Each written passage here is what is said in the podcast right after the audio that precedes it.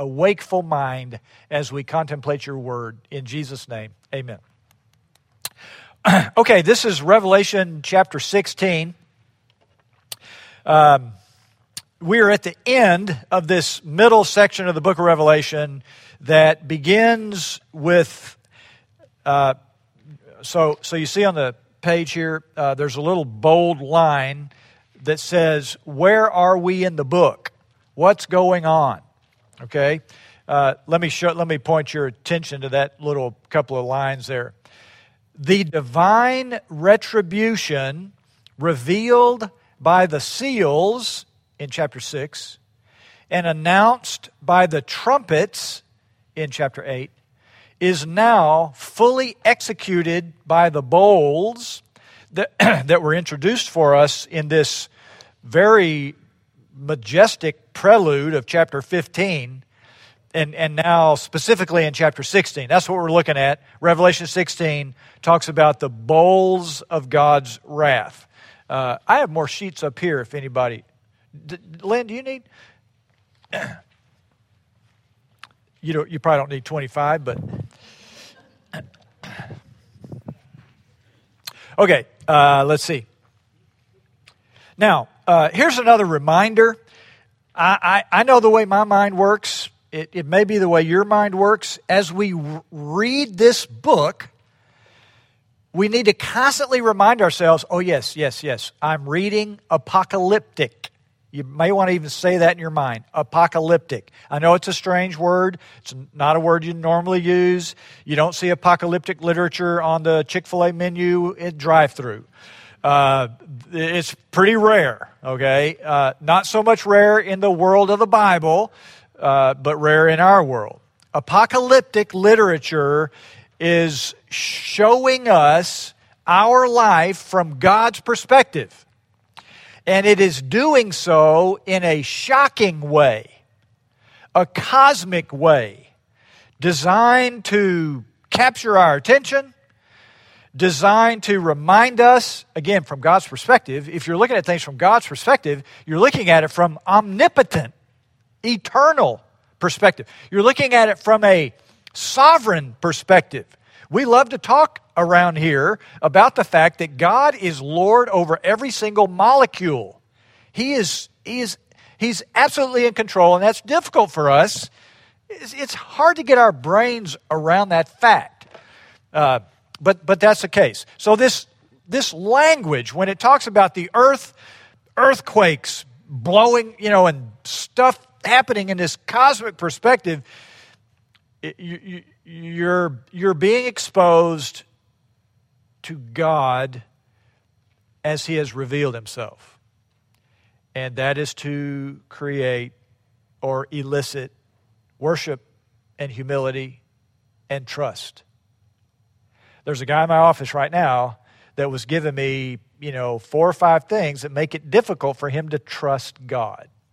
I say to him, faith is highly overrated. We love talking about it. Christians love talking about faith. We're saved by faith. We walk by faith and not by sight. Faith is good. Faith is great for bumper stickers. But when we have to personally exercise faith, when we don't have any other props, we love talking about faith and how God has blessed me when we're in our big homes with our big bank accounts and our perfect families where nothing is out of, out of you know, nothing's not out of control. But when everything's out of control, when we know we're not in control and wish we were, and all we have is this, Lord, it's your death, burial, and resurrection. It's about all I have to trust. When you're in that situation, that is often not fun, and it's often scary. Uh, this book and this literature is designed to build those muscles of trusting God. Okay? All right. Uh, so, uh, all that to elaborate this line here, the, the visions that even in chapter 16 are intended to confront readers with vivid portrayals of eschatological truth rather than to supply them with the data for a precise chronology of the consummation or how things are going to end. if you're not careful, you will read this and, and your brain will go to merely when is this going to happen and how's it going to happen and what are we seeing in our world now or in our news now that, that lines up with how things are going to end. That's really not primarily what this book is given for, maybe not at all. Uh, which is not to say there isn't a future because there is. Christ is coming back. Okay? We have an eternal destiny and we're heading inexorably there. But in terms of, you know, this elaborate portrayal of how world events are, or how, how the book of Revelation is explaining world events and we know now what's happening and nobody else, that's not what, that, that's not what's happening here. This book is a theological psychology. It is telling us truth about our lives from God's perspective so that we can trust Him, so that we can have joy in spite of our circumstances, and so that we can lean in and be free and clear and bold to rest exclusively on the gospel of Jesus Christ and Him crucified in a day where people scoff at that in a day where people may push back at us for that. Uh, we're to be witnesses, faithful witnesses, even when, and, and maybe you've seen this, I've seen it twice this week. I don't want to uh, exaggerate, but two times this week. Uh, I, I, picture like scary movies, you know, where a little doll is a sweet, innocent doll, but then all of a sudden, you know, like fangs come out or whatever and it bites you or whatever. You know, people, particularly unredeemed people, sometimes speak the language of the dragon and the fangs come out. Or sometimes you're talking with somebody trying to give truth and they're blind to it. And you sense the, the serpent has entwined and entangled them and they don't even know it. Uh, this book is designed to help us stand firm in situations like that. Okay, that's enough, maybe, uh, uh, introduction. There are some other things to say about introduction here. Um, a couple of you may have bought this little bitty book uh, by a guy named Alec Motyer on the Old Testament. Did anybody in here buy that book on the Old Testament? Have, have you cracked it yet? have you? I, as I have too, and uh, it is really good. And one of the things, this is a man who loves Jesus Christ. He's an Old Testament scholar, has been all his life. He's in his 90s now, 90s. So, you know, if he were in this class, you'd say, man, I don't want to be in this class. It's full of old people. You know, he, that's how old he is. And he wrote this book about the Old Testament. And what he's saying is this you can't understand the New Testament without it. That is more true of the book of Revelation than any other book of the Bible. I'm convinced of that now, having waded through now 16 chapters with you uh, in it. So, again, all of the book of Revelation is uh, informed by the Old Testament. This is a litmus test. The book of Revelation is a litmus test on your own Bible literacy, your Old Testament literacy. Now, I'm in the process of developing uh, a reading guide for the Old Testament, and you'll be among the first to get it. I'll give it, give it to you free, uh, designed to help, help us. So, there are connections here with the Old Testament, two or three significant ones, and I'll just maybe mention the one of them. Uh, this chapter is, is seven bowls of God's wrath that get poured out. Bowls getting poured out. Now, that, that action of pouring out a bowl might remind you of the book of Leviticus when a priest was making a sacrifice and would pour blood out. Okay? That is an image that might come into your mind, it would be appropriate for you to have that.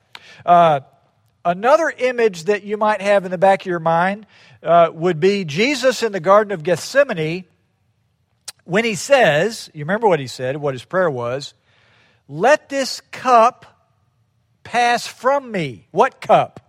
The cup of the wrath of God that he makes people drink and become drunk with to punish them for their sins. You, you might have that image in your mind. Uh, the third and final image that you may want to have in your mind uh, are the plagues of Egypt. I went back and read that. Uh, I would recommend you do that if, if you want to appreciate this chapter more. Exodus chapter 7 through 9, where Moses uh, comes to redeem God's people, Israel, who were slaves to Pharaoh in Egypt.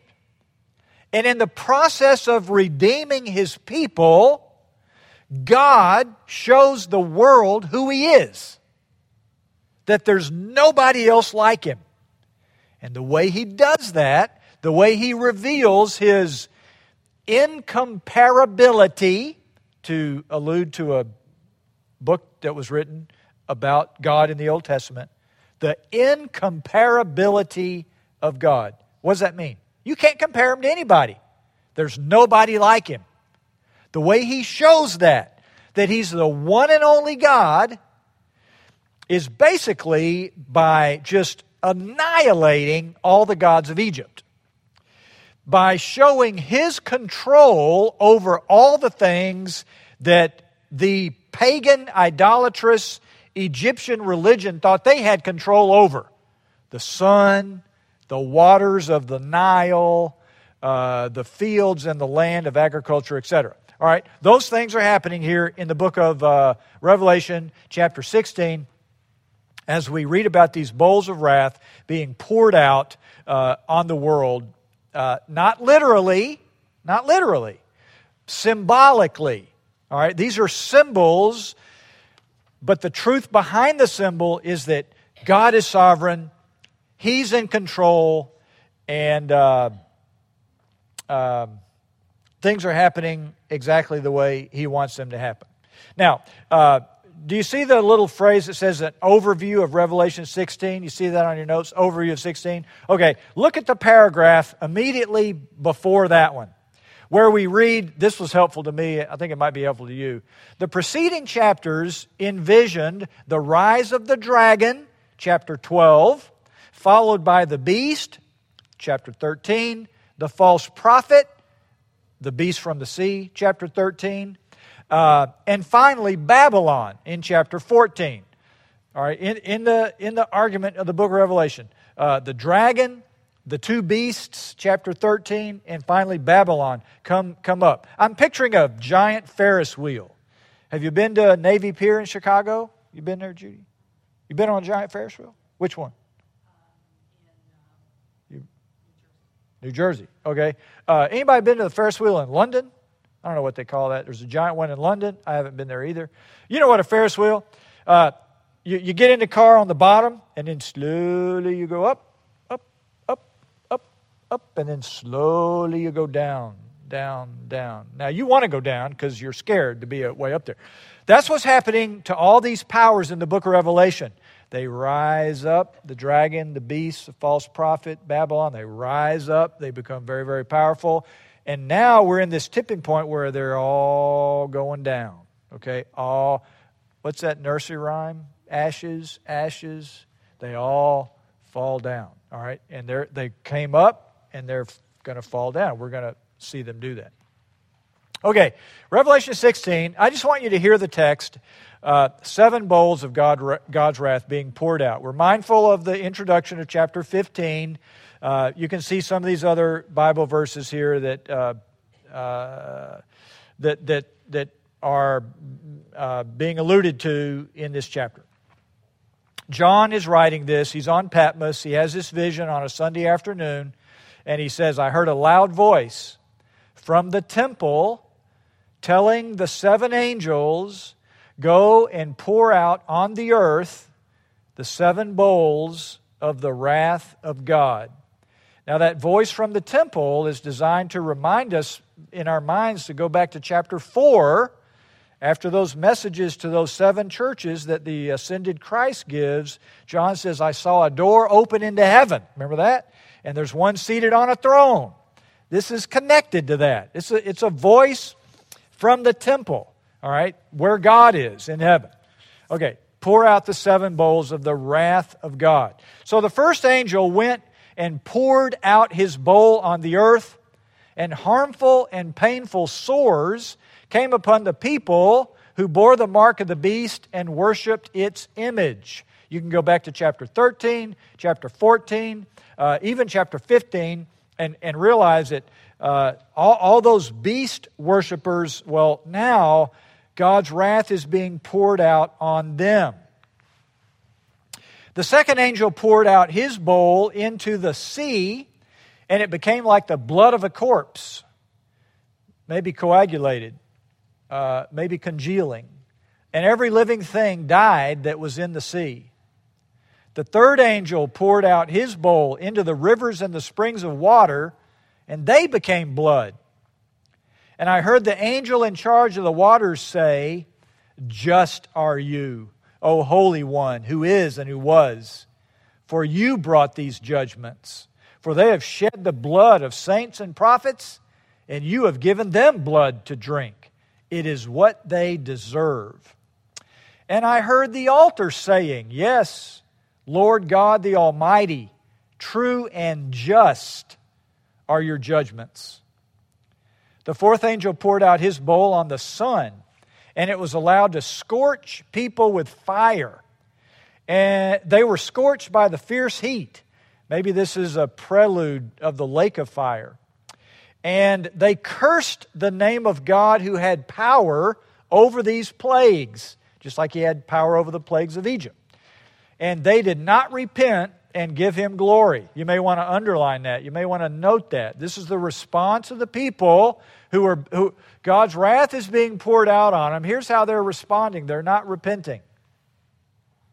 The fifth angel poured out his bowl on the throne of the beast, and its kingdom, like Egypt, was plunged into darkness. People gnawed their tongues in anguish and as their tongues began to swell, they cursed with their tongues the God of heaven for their pain and sores. Once again, we are told they did not repent of their deeds. The sixth angel poured out his bowl on the great river Euphrates, and its water was dried up to prepare the way for the kings from the east.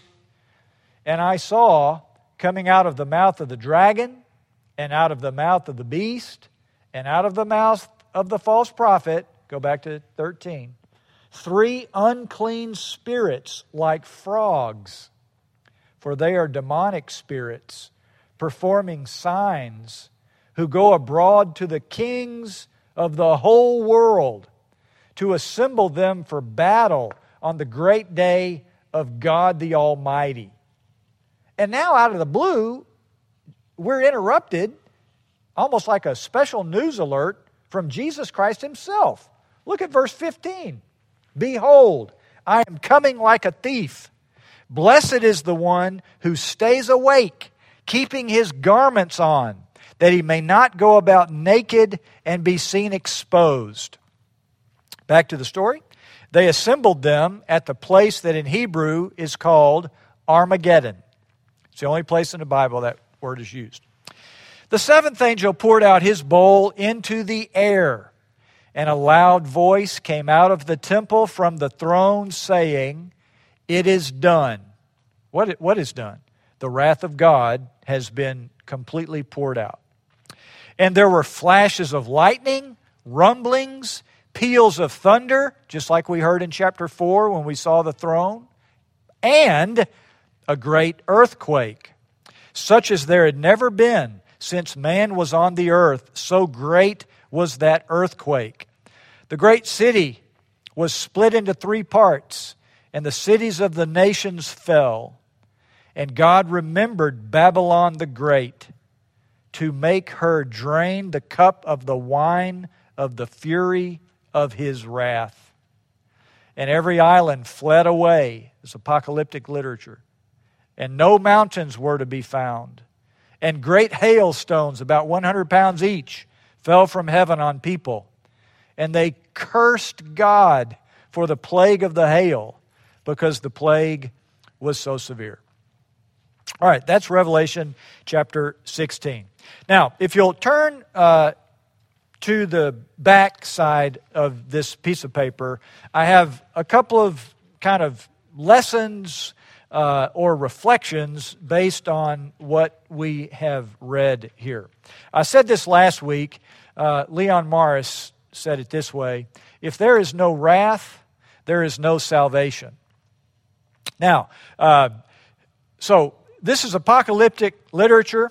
I think that uh, much of this is symbolic, much if not all of it. Certainly, these bowls are symbolic. That there weren't real angels with real bowls pouring something real out in the sky where people could have seen them.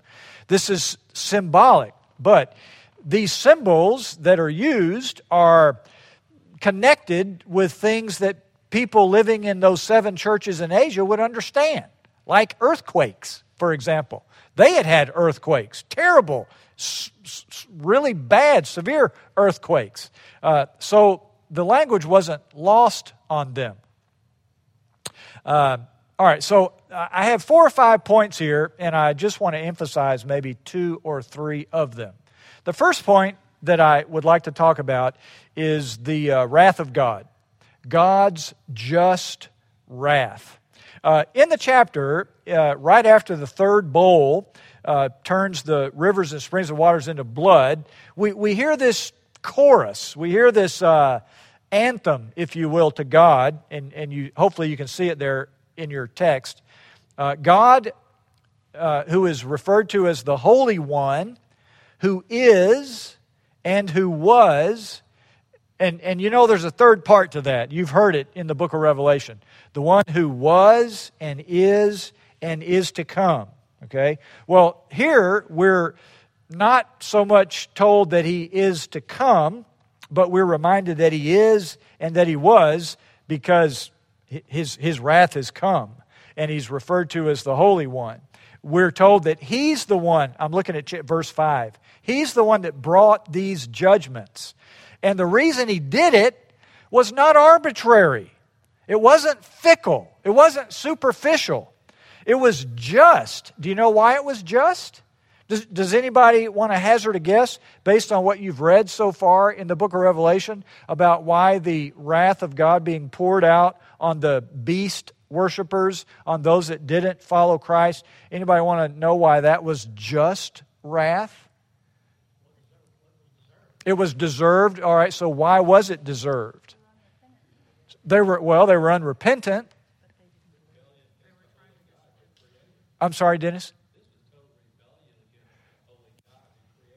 They were rebel, rebelling against God. Uh, and maybe you're assuming this, but nobody's mentioned it yet. They were persecuting the church.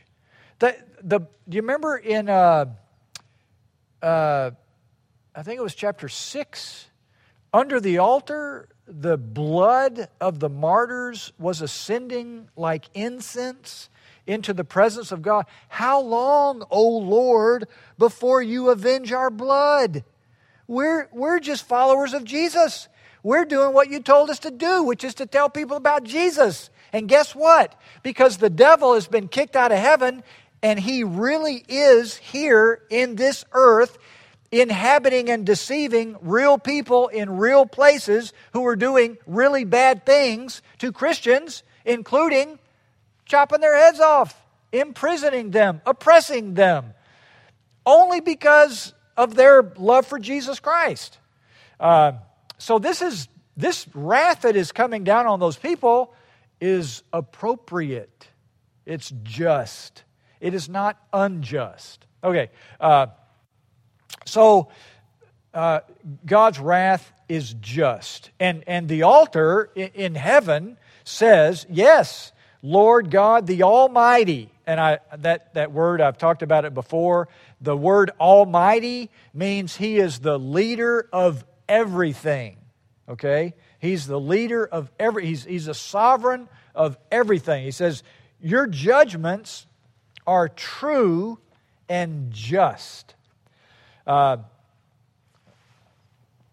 uh, one guy says, I'm, I'm reading this note here uh, Santa Claus theology, Santa Claus theology, viewing God as a old, cheerful, you know, guy in a rocking chair. Uh, you know, in the end, it's all going to be fine. Santa Claus theology cannot cope with the reality of evil.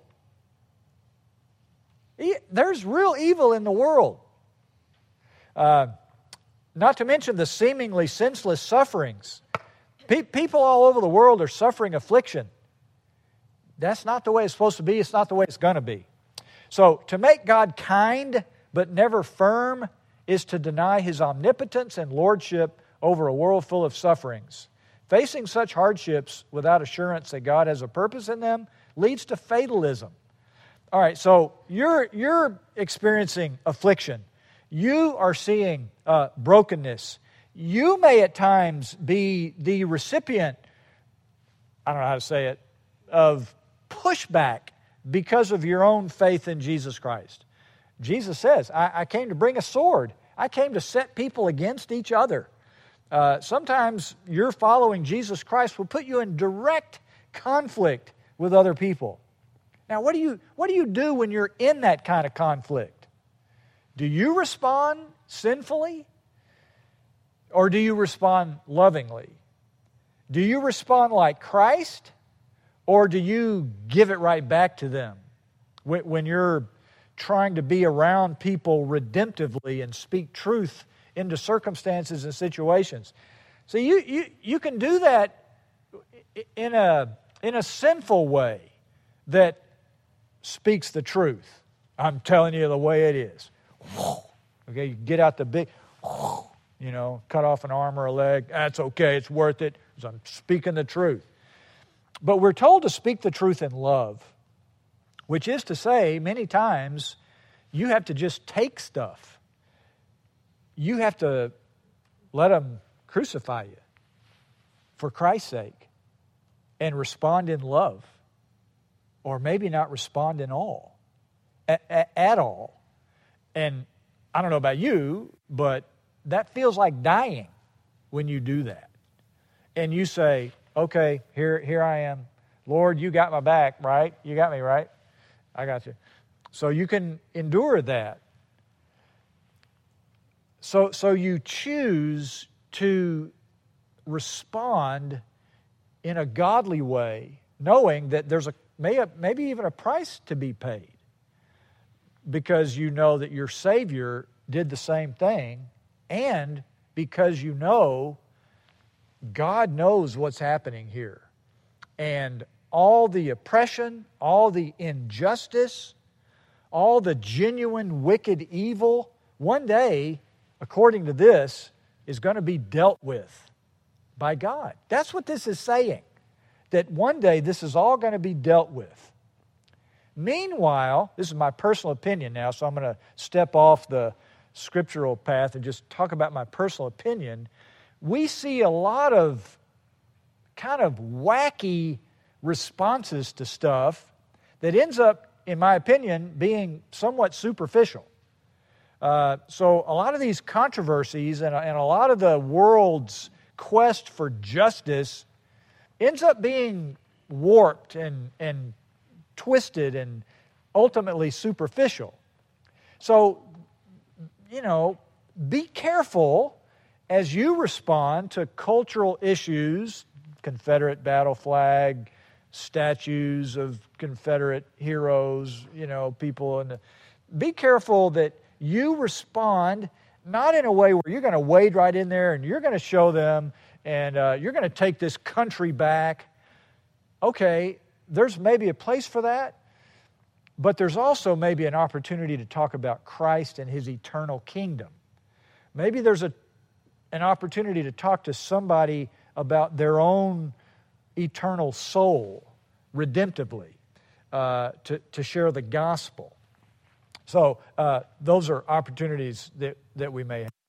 Okay, now here's the most important thing that I, I think should be said in this whole thing. This chapter is about God pouring out his wrath. And did you notice, you did, that this wrath is being poured out on not believers. Do, do you see it in verse 2?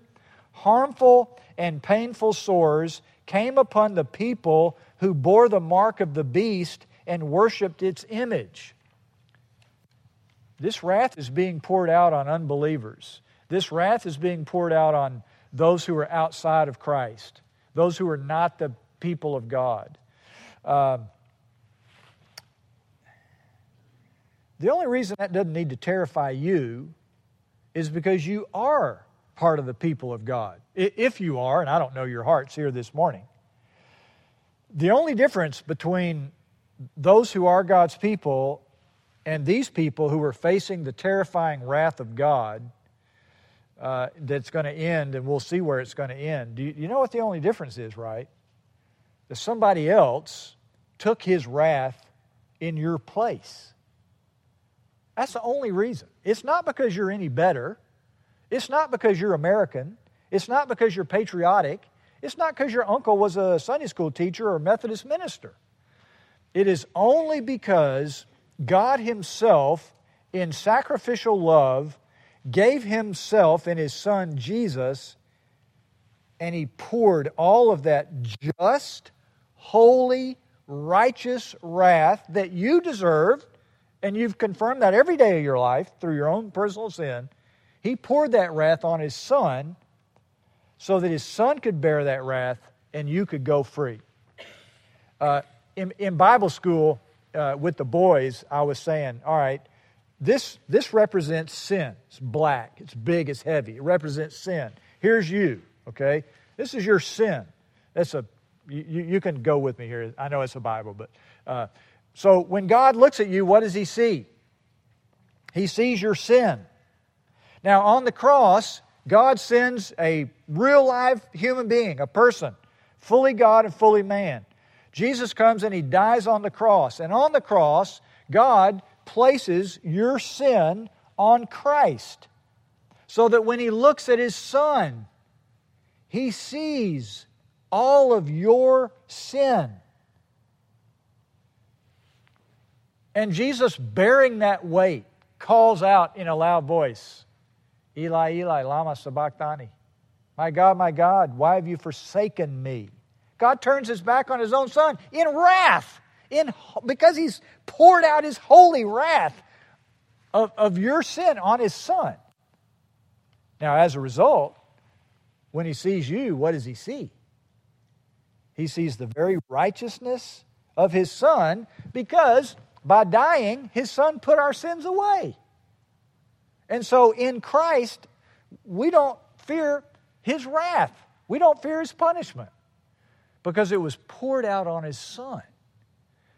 Uh, that is designed, friends, to be so deeply entrenched in your mind and your heart that you find yourself uh, loving, serving, wanting to know, wanting to live for uh, this, this sovereign God who could have consumed you, but consumed his son instead.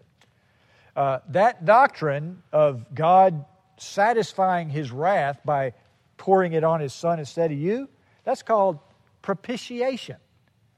That's satisfying the, the demands of a God on a world uh, that, that he would have righteous wrath on. That wrath has been satisfied because somebody died in your place. Now, you and I know there's a lot of things in this world that are deeply wrong. And actually, they're more deeply wrong than you realize because you don't see things as deeply as God does. Really wrong. You don't know half of it. You don't know half of the bad stuff that's represented in this room. All, all these things we're all concerned about that aren't the way they're supposed to be. God sees it all. He sees it all. And one day, His wrath is going to be poured out. Now, uh, did you see how these people responded? Yeah, not good. They did not repent. Do you see the potency and the darkness and the blindness of sin? How can people be so blind to their own sin? It's, it's, you, you, you can't deal with sin on your own. You can't just decide to turn over a new leaf or live your best life now on your own. You can't do that. It's humanly impossible because this is a spiritual dynamic. Only God can do this. And so I offer you at the bottom of the page, I won't go into it, we're going to stop, uh, lest you begin lamenting with the saints, How long, O Lord? How long? uh, I offer you this paragraph from an excellent book by a former lesbian who was converted by the grace of God, and she's coming here to speak in February, uh, Rosaria Champagne Butterfield. She talks about repentance. Repentance. She talks about it being a gift. She talks about repentance not being some one time thing that you do to get God off your back once so you know you're going to heaven, not going to hell, but you don't ever repent. She says, no, it's a fruit of the Spirit. That's, that's probably overstated. She didn't say it that way. But, friends, we need to have this teachable, humble, mental, emotional disposition to say, You're in control. I am not. You are right. I am not. You are worthy. I am not. Your will, not mine. May He increase. May I decrease. That humble, contrite, needy, thirsty, hungry appetite for the righteousness of God in Christ, friends, is what we need. All of us. All of us is what we need. Because without that, we puff ourselves up and, and are not terribly fun to be around at times.